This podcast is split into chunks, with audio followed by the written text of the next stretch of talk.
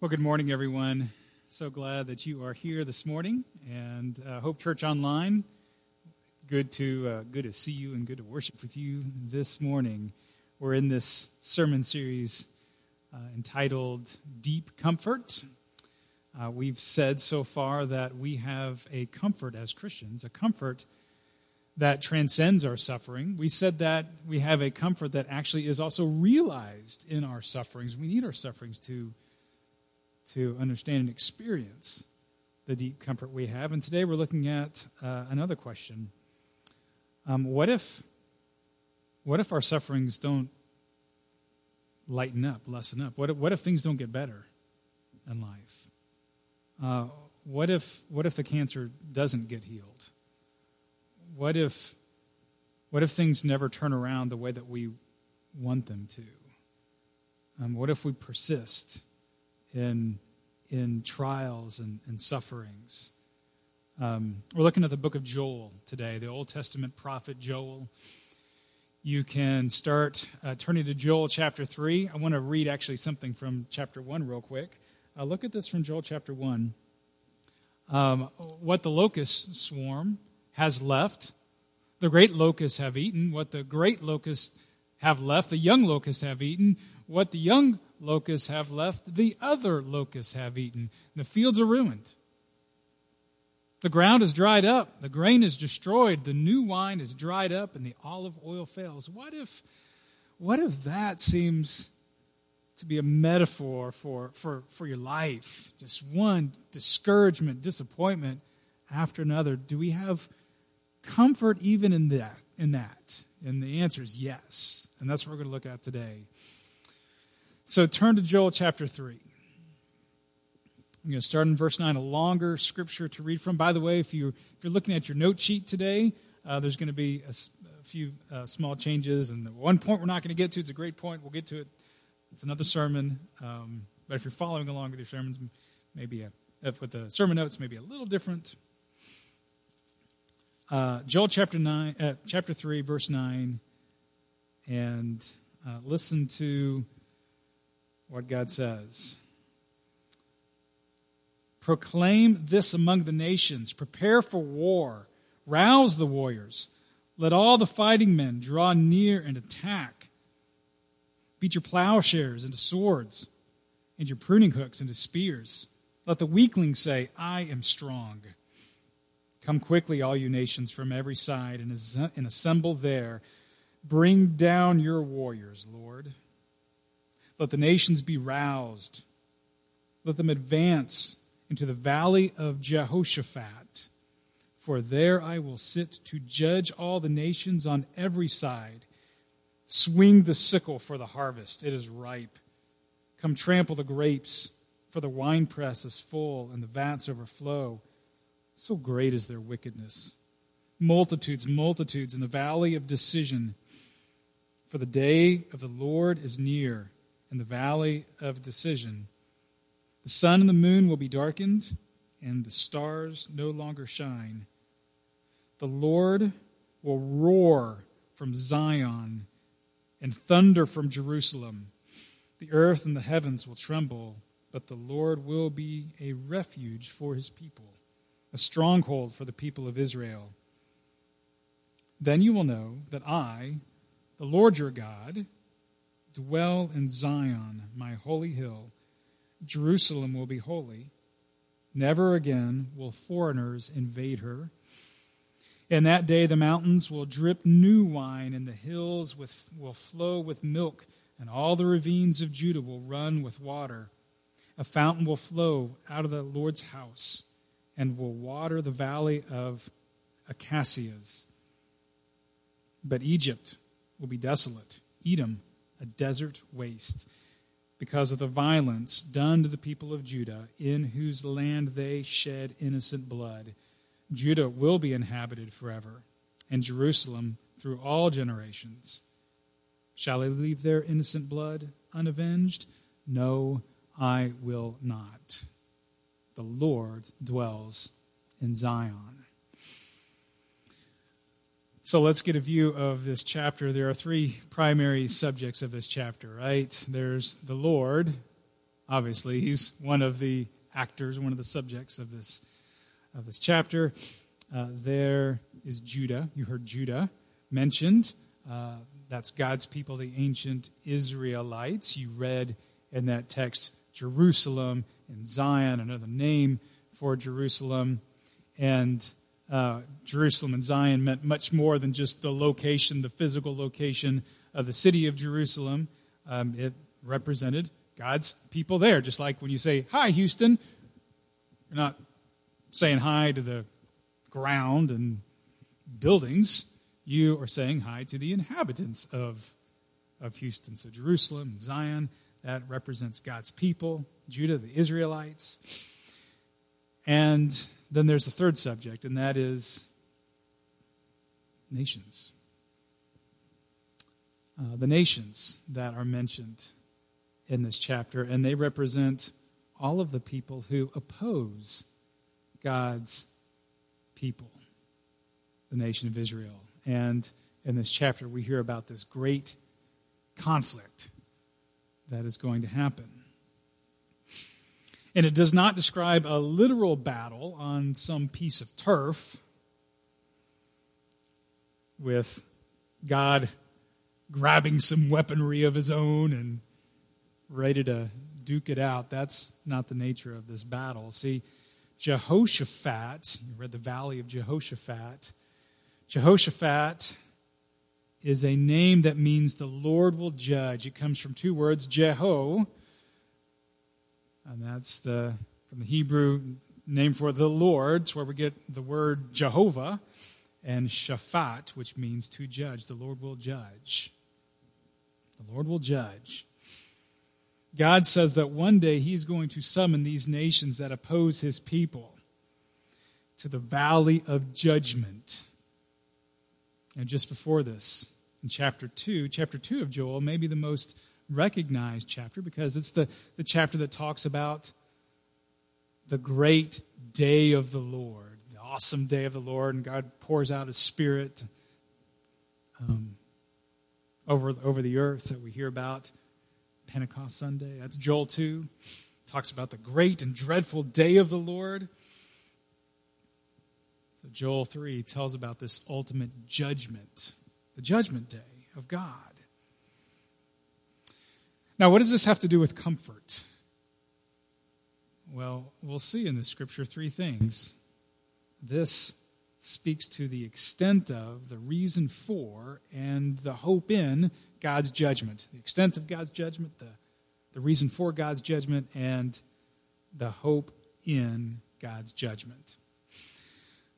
So, the extent of God's judgment, what can we say about that? Well, we can say that God's judgment will be severe. Uh, that's the tone of chapter 3. It's the tone of verses 9 and 10, isn't it? Verses 9 and 10 say, Prepare for war, rouse the warriors, let all the fighting men draw near and attack, beat your plowshares into swords. Better come ready, in other words, with a sword. Beat your pruning hooks into spears. Let the weaklings say, I am strong. In other words, God is saying, You better muster your courage.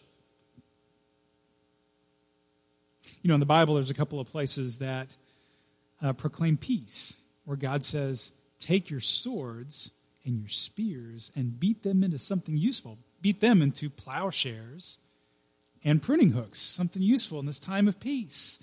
But here that is reversed, and God says, You better come ready to this valley of judgment. Beat those plows and pruning hooks into swords and spears.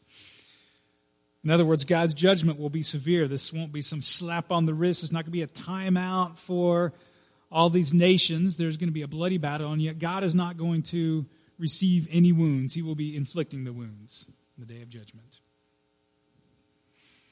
And another thing we uh, can say about this day of judgment um, is that God's judgment will be complete. It will be complete. So look at these two, uh, two verses, 11 and 14. Verse 11 says, Come quickly, all you nations, from every side. Verse 14, multitudes, multitudes. Remember in the Old Testament, they don't use words like great multitudes to, to, um, to convey emphasis and um, excessive amount. They just repeat the same word multitude, multitudes in the valley of decision. For the day of the Lord is near in the valley of decision. And that's not going to be the people's decision, it's going to be God's decision, whatever happens in that valley. So his judgment is going to be severe, it's going to be complete. Everyone that opposes God and God's people will appear in this valley for judgment. Now, so far, this judgment scene involves God, it involves those who oppose God and God's people. But other places in the Bible give a, a rather sober, sobering fact. You may be thinking about some other places in the scriptures where we hear about the, the day of the Lord or, or the day of judgment or Christ's judgment. And that is, the sobering point is this in the day of the Lord, Christ will judge all people. All people. Everyone gets to appear before Christ is judged. 2 Corinthians chapter 5 verse 10 says, "We must all appear before the judgment seat of Christ, so that each of us may receive what is due us for the things done while in the body, whether good or bad." So not one person is exempt from the judgment of the Lord. So let me speak kind of broadly here in light of this, in light of the fact that we all um, appear before Christ as judge. Uh, broadly speaking, people, including many Christians, they don't really like to think of God like this, of being a judge, right? That's not a warm, fuzzy thought. Because what Joel chapter 3 describes is God's complete, wild freedom to act very harshly. God doesn't hold back in this judgment. He's very free to act as he pleases. And we don't like God to act harshly, right? We don't, we don't like that. We, we don't like thinking that there could be God's severe judgment for our severe lack of judgment. We don't like that thought. We want we want a safety net. We want God's grace to be our safety net, right? We want to be able to, uh, you know, go through life and do what we want to do, and then we got a safety net of God's grace to catch us. That's what we want.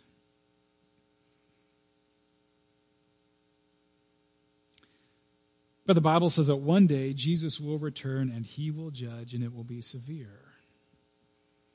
And all of a sudden, it doesn't sound like comfort. It doesn't sound like good news It doesn't sound all that good at all. It's, all of a sudden, it sounds a little intense. So we need to we need to take a step back and evaluate this, and start by thinking about Joel three. Is this a concern for God's people, or is it a comfort for God's people? Joel 3 is a comfort for God's people. Judgment is a comfort for God's people.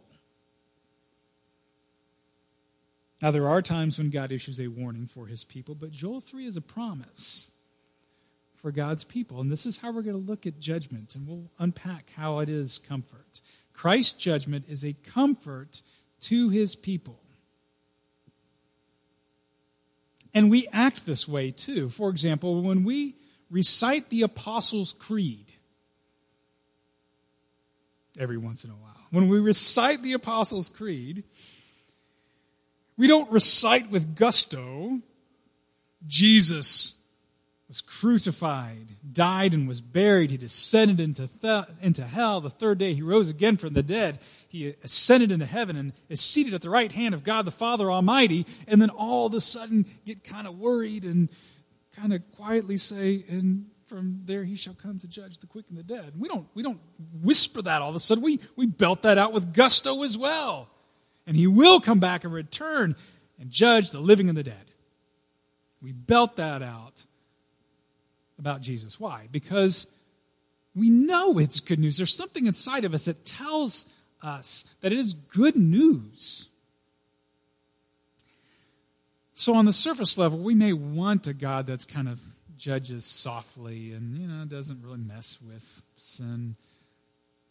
But inside, we know what we really want is for God to judge all that is wrong and put things right. So let's look at the reason for God's judgment. Why does God judge all people? All right, Heidelberg Catechism says it is a comfort, God's judgment. Question and answer 52. Question is How does Christ's return to judge the living and the dead comfort you? And the answer In all my distress and persecution, I turn my eyes to the heavens and confidently await as judge the very one who has already stood trial in my place before God and so has removed the whole curse from me. All his enemies and mine he will condemn to everlasting punishment, but me and all his chosen ones he will take along with him into the joy and the glory of heaven.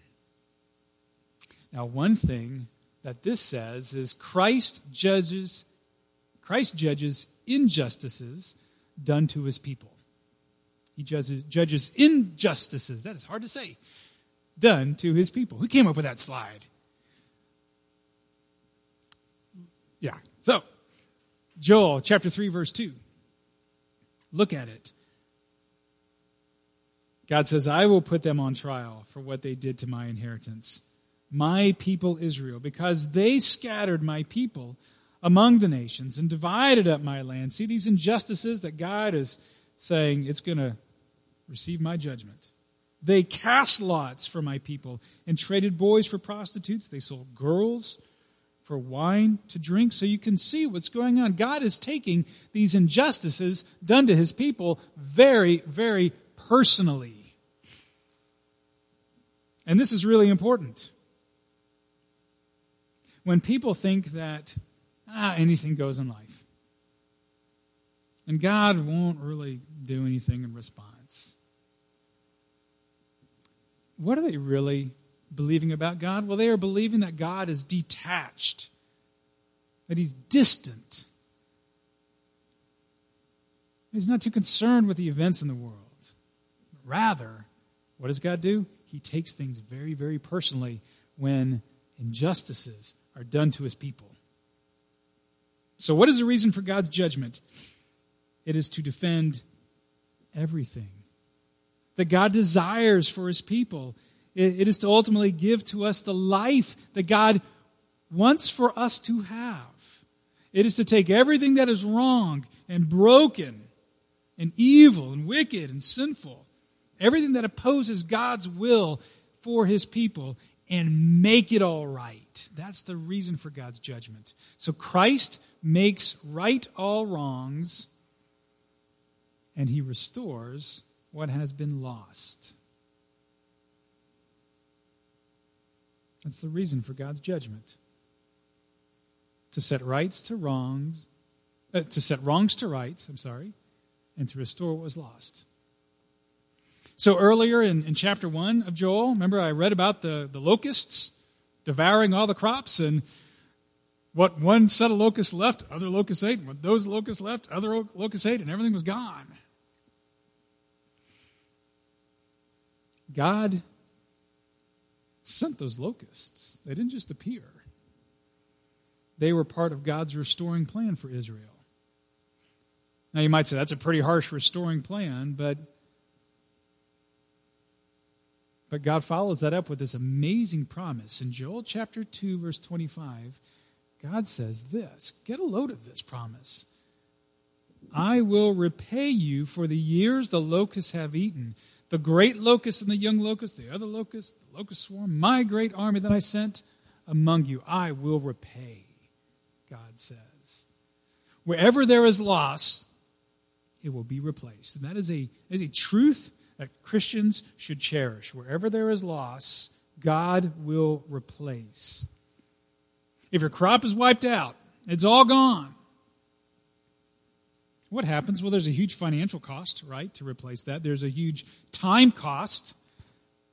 People having to replant, tend the harvest, reap this new harvest. There's a, there's a financial cost, there's a time cost. Family members in the harvest fields again, instead of at home with family. Time cost, relationship cost. There could be a health cost as people lose their lives and starvation, not enough food. Maybe they're not healthy enough to recover from routine illnesses. There's a financial cost, a time cost, a relationship cost, health cost. God says, I will replace what is lost. What does this mean for us today? Well, it means if, if you go through life and you feel like your decisions have cost you, maybe cost you dearly, there's a promise that God will restore what has been lost. How many of you uh, went to college and changed majors at least once? Anyone do that? Twice? we know people that have changed over and over again. You know when you do that? There's a there's a there's a time cost, right? There's a time cost and there's a financial cost. It takes extra time and money. It can be disappointing. You might think, oh, what a waste. You know what God says? God says, that loss will not be a waste. I will recover it for you. Somehow I will recover it. You go through life, maybe there's been a relationship stressed and strained and broken. God says, I'll recover that. My grandmother had two brothers, Jim and Skip growing up, the three of them. They were like three peas in a pod, very, very close. And brothers Jim and Skip were very close. Time went on, Jim and Skip married two women, and those two women did not like one another. And it drove a wedge between my Uncle Jim and my Uncle Skip. And their relationship was largely broken throughout the rest, throughout the rest of their life. God says, when you go through life and you have losses like that, the promise is, I will repay what has been lost. You know, when people die young, there's great sadness, and, and often the lament in someone who dies young is just the loss of experience, not being able to experience certain things in life. Um, my mom died relatively relatively young. She died before I got married. Any of her kids got married, died, did not grow up to see her grandkids. And I've thought about that and I've thought, oh, I so wish my mom could have met Melissa and Susan, my other kids, because she would have loved them and they would have loved her. We lament these lost experiences, and God says, oh, I'll recover that. I will recover that for you. What does the hymn say? Be still, my soul. Be still, my soul. That Jesus can repay from his own fullness all that he takes away. God will restore what has been lost. And I ask you, do you believe that? Do you believe that God restores what has been lost? Do you want to believe that? Listen, when you are discouraged, when you are deeply discouraged by life, what is happening in life, you hang on to that truth. You hang on to Joel chapter 2, verse 25. I will repay what has been lost, God says. And you preach it to yourself daily. You find hope in that. And one other thing that this means is Christians don't have to cry out despair where there's lost, and Christians don't have to try to find someone who is to blame for my loss and blast them when things go wrong in my life. Putting it another way, Christians don't have to seek vengeance against those who wrong us. You know, people can worry if you talk of a God that ultimately judges all of his enemies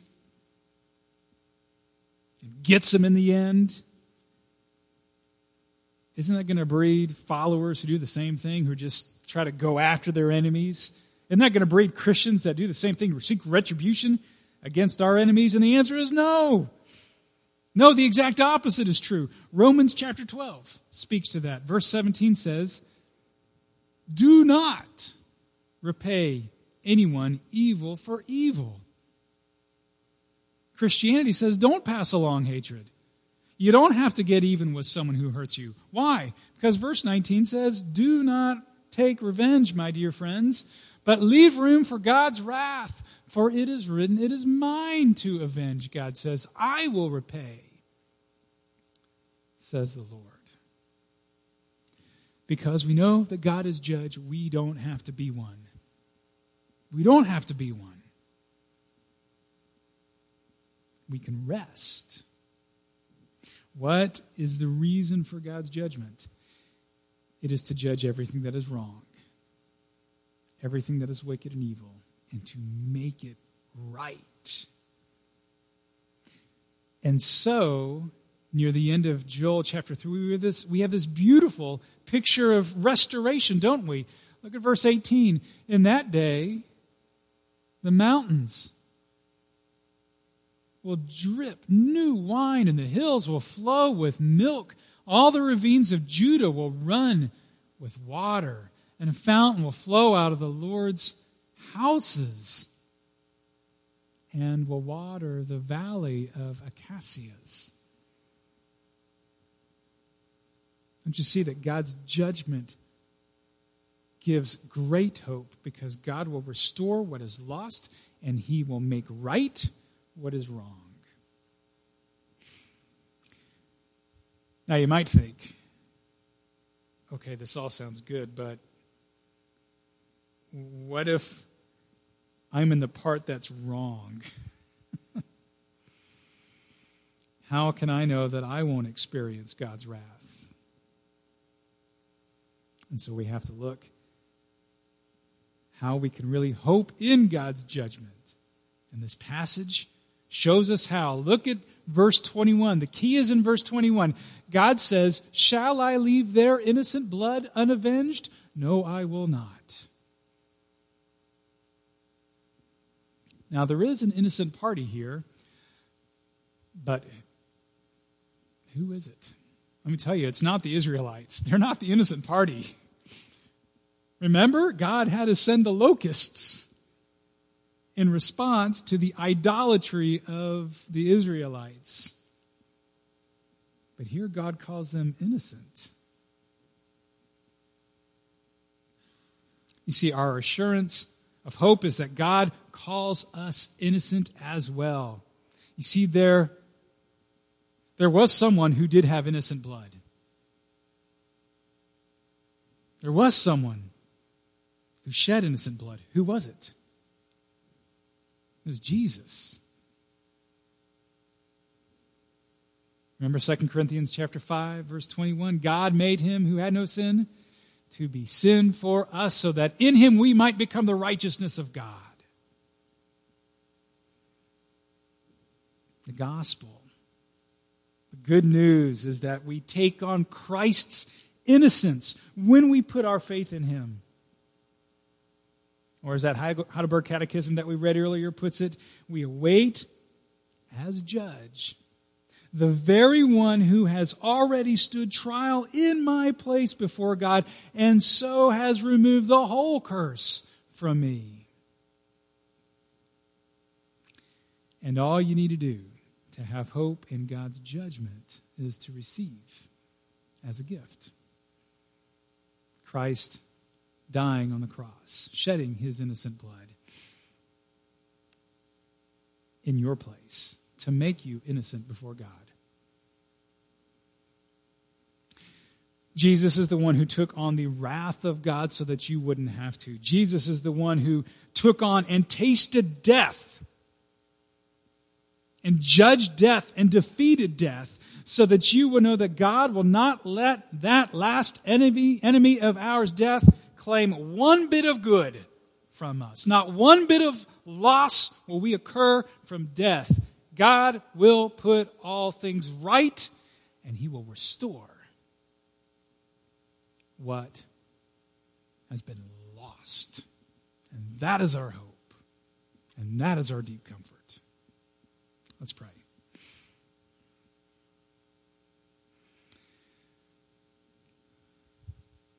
Oh Christ, you've tasted death for us, so it has lost its sting. You tasted death for us. You drank it deeply so that we wouldn't really have to. You defeated death so that it wouldn't rob from us, so that it wouldn't take from us anything that you won't restore and give back. Lord, we give you thanks. Lord, we pray that we would find great rest. We pray that you would lift our anxieties over loss in life, that we would hear this promise I will bring back what has been lost. Lord, we pray that if we are holding grudges over anyone, if we are bitter and angry and moved to the point of seeking revenge or vengeance against someone for damage done to us, that we can rest. One, knowing that in the end you put things right, and two, that any place of judgment, it is yours, it is not ours. We bring peace to our hearts, Lord. Let, let that worry, let that anxiety slip away from us.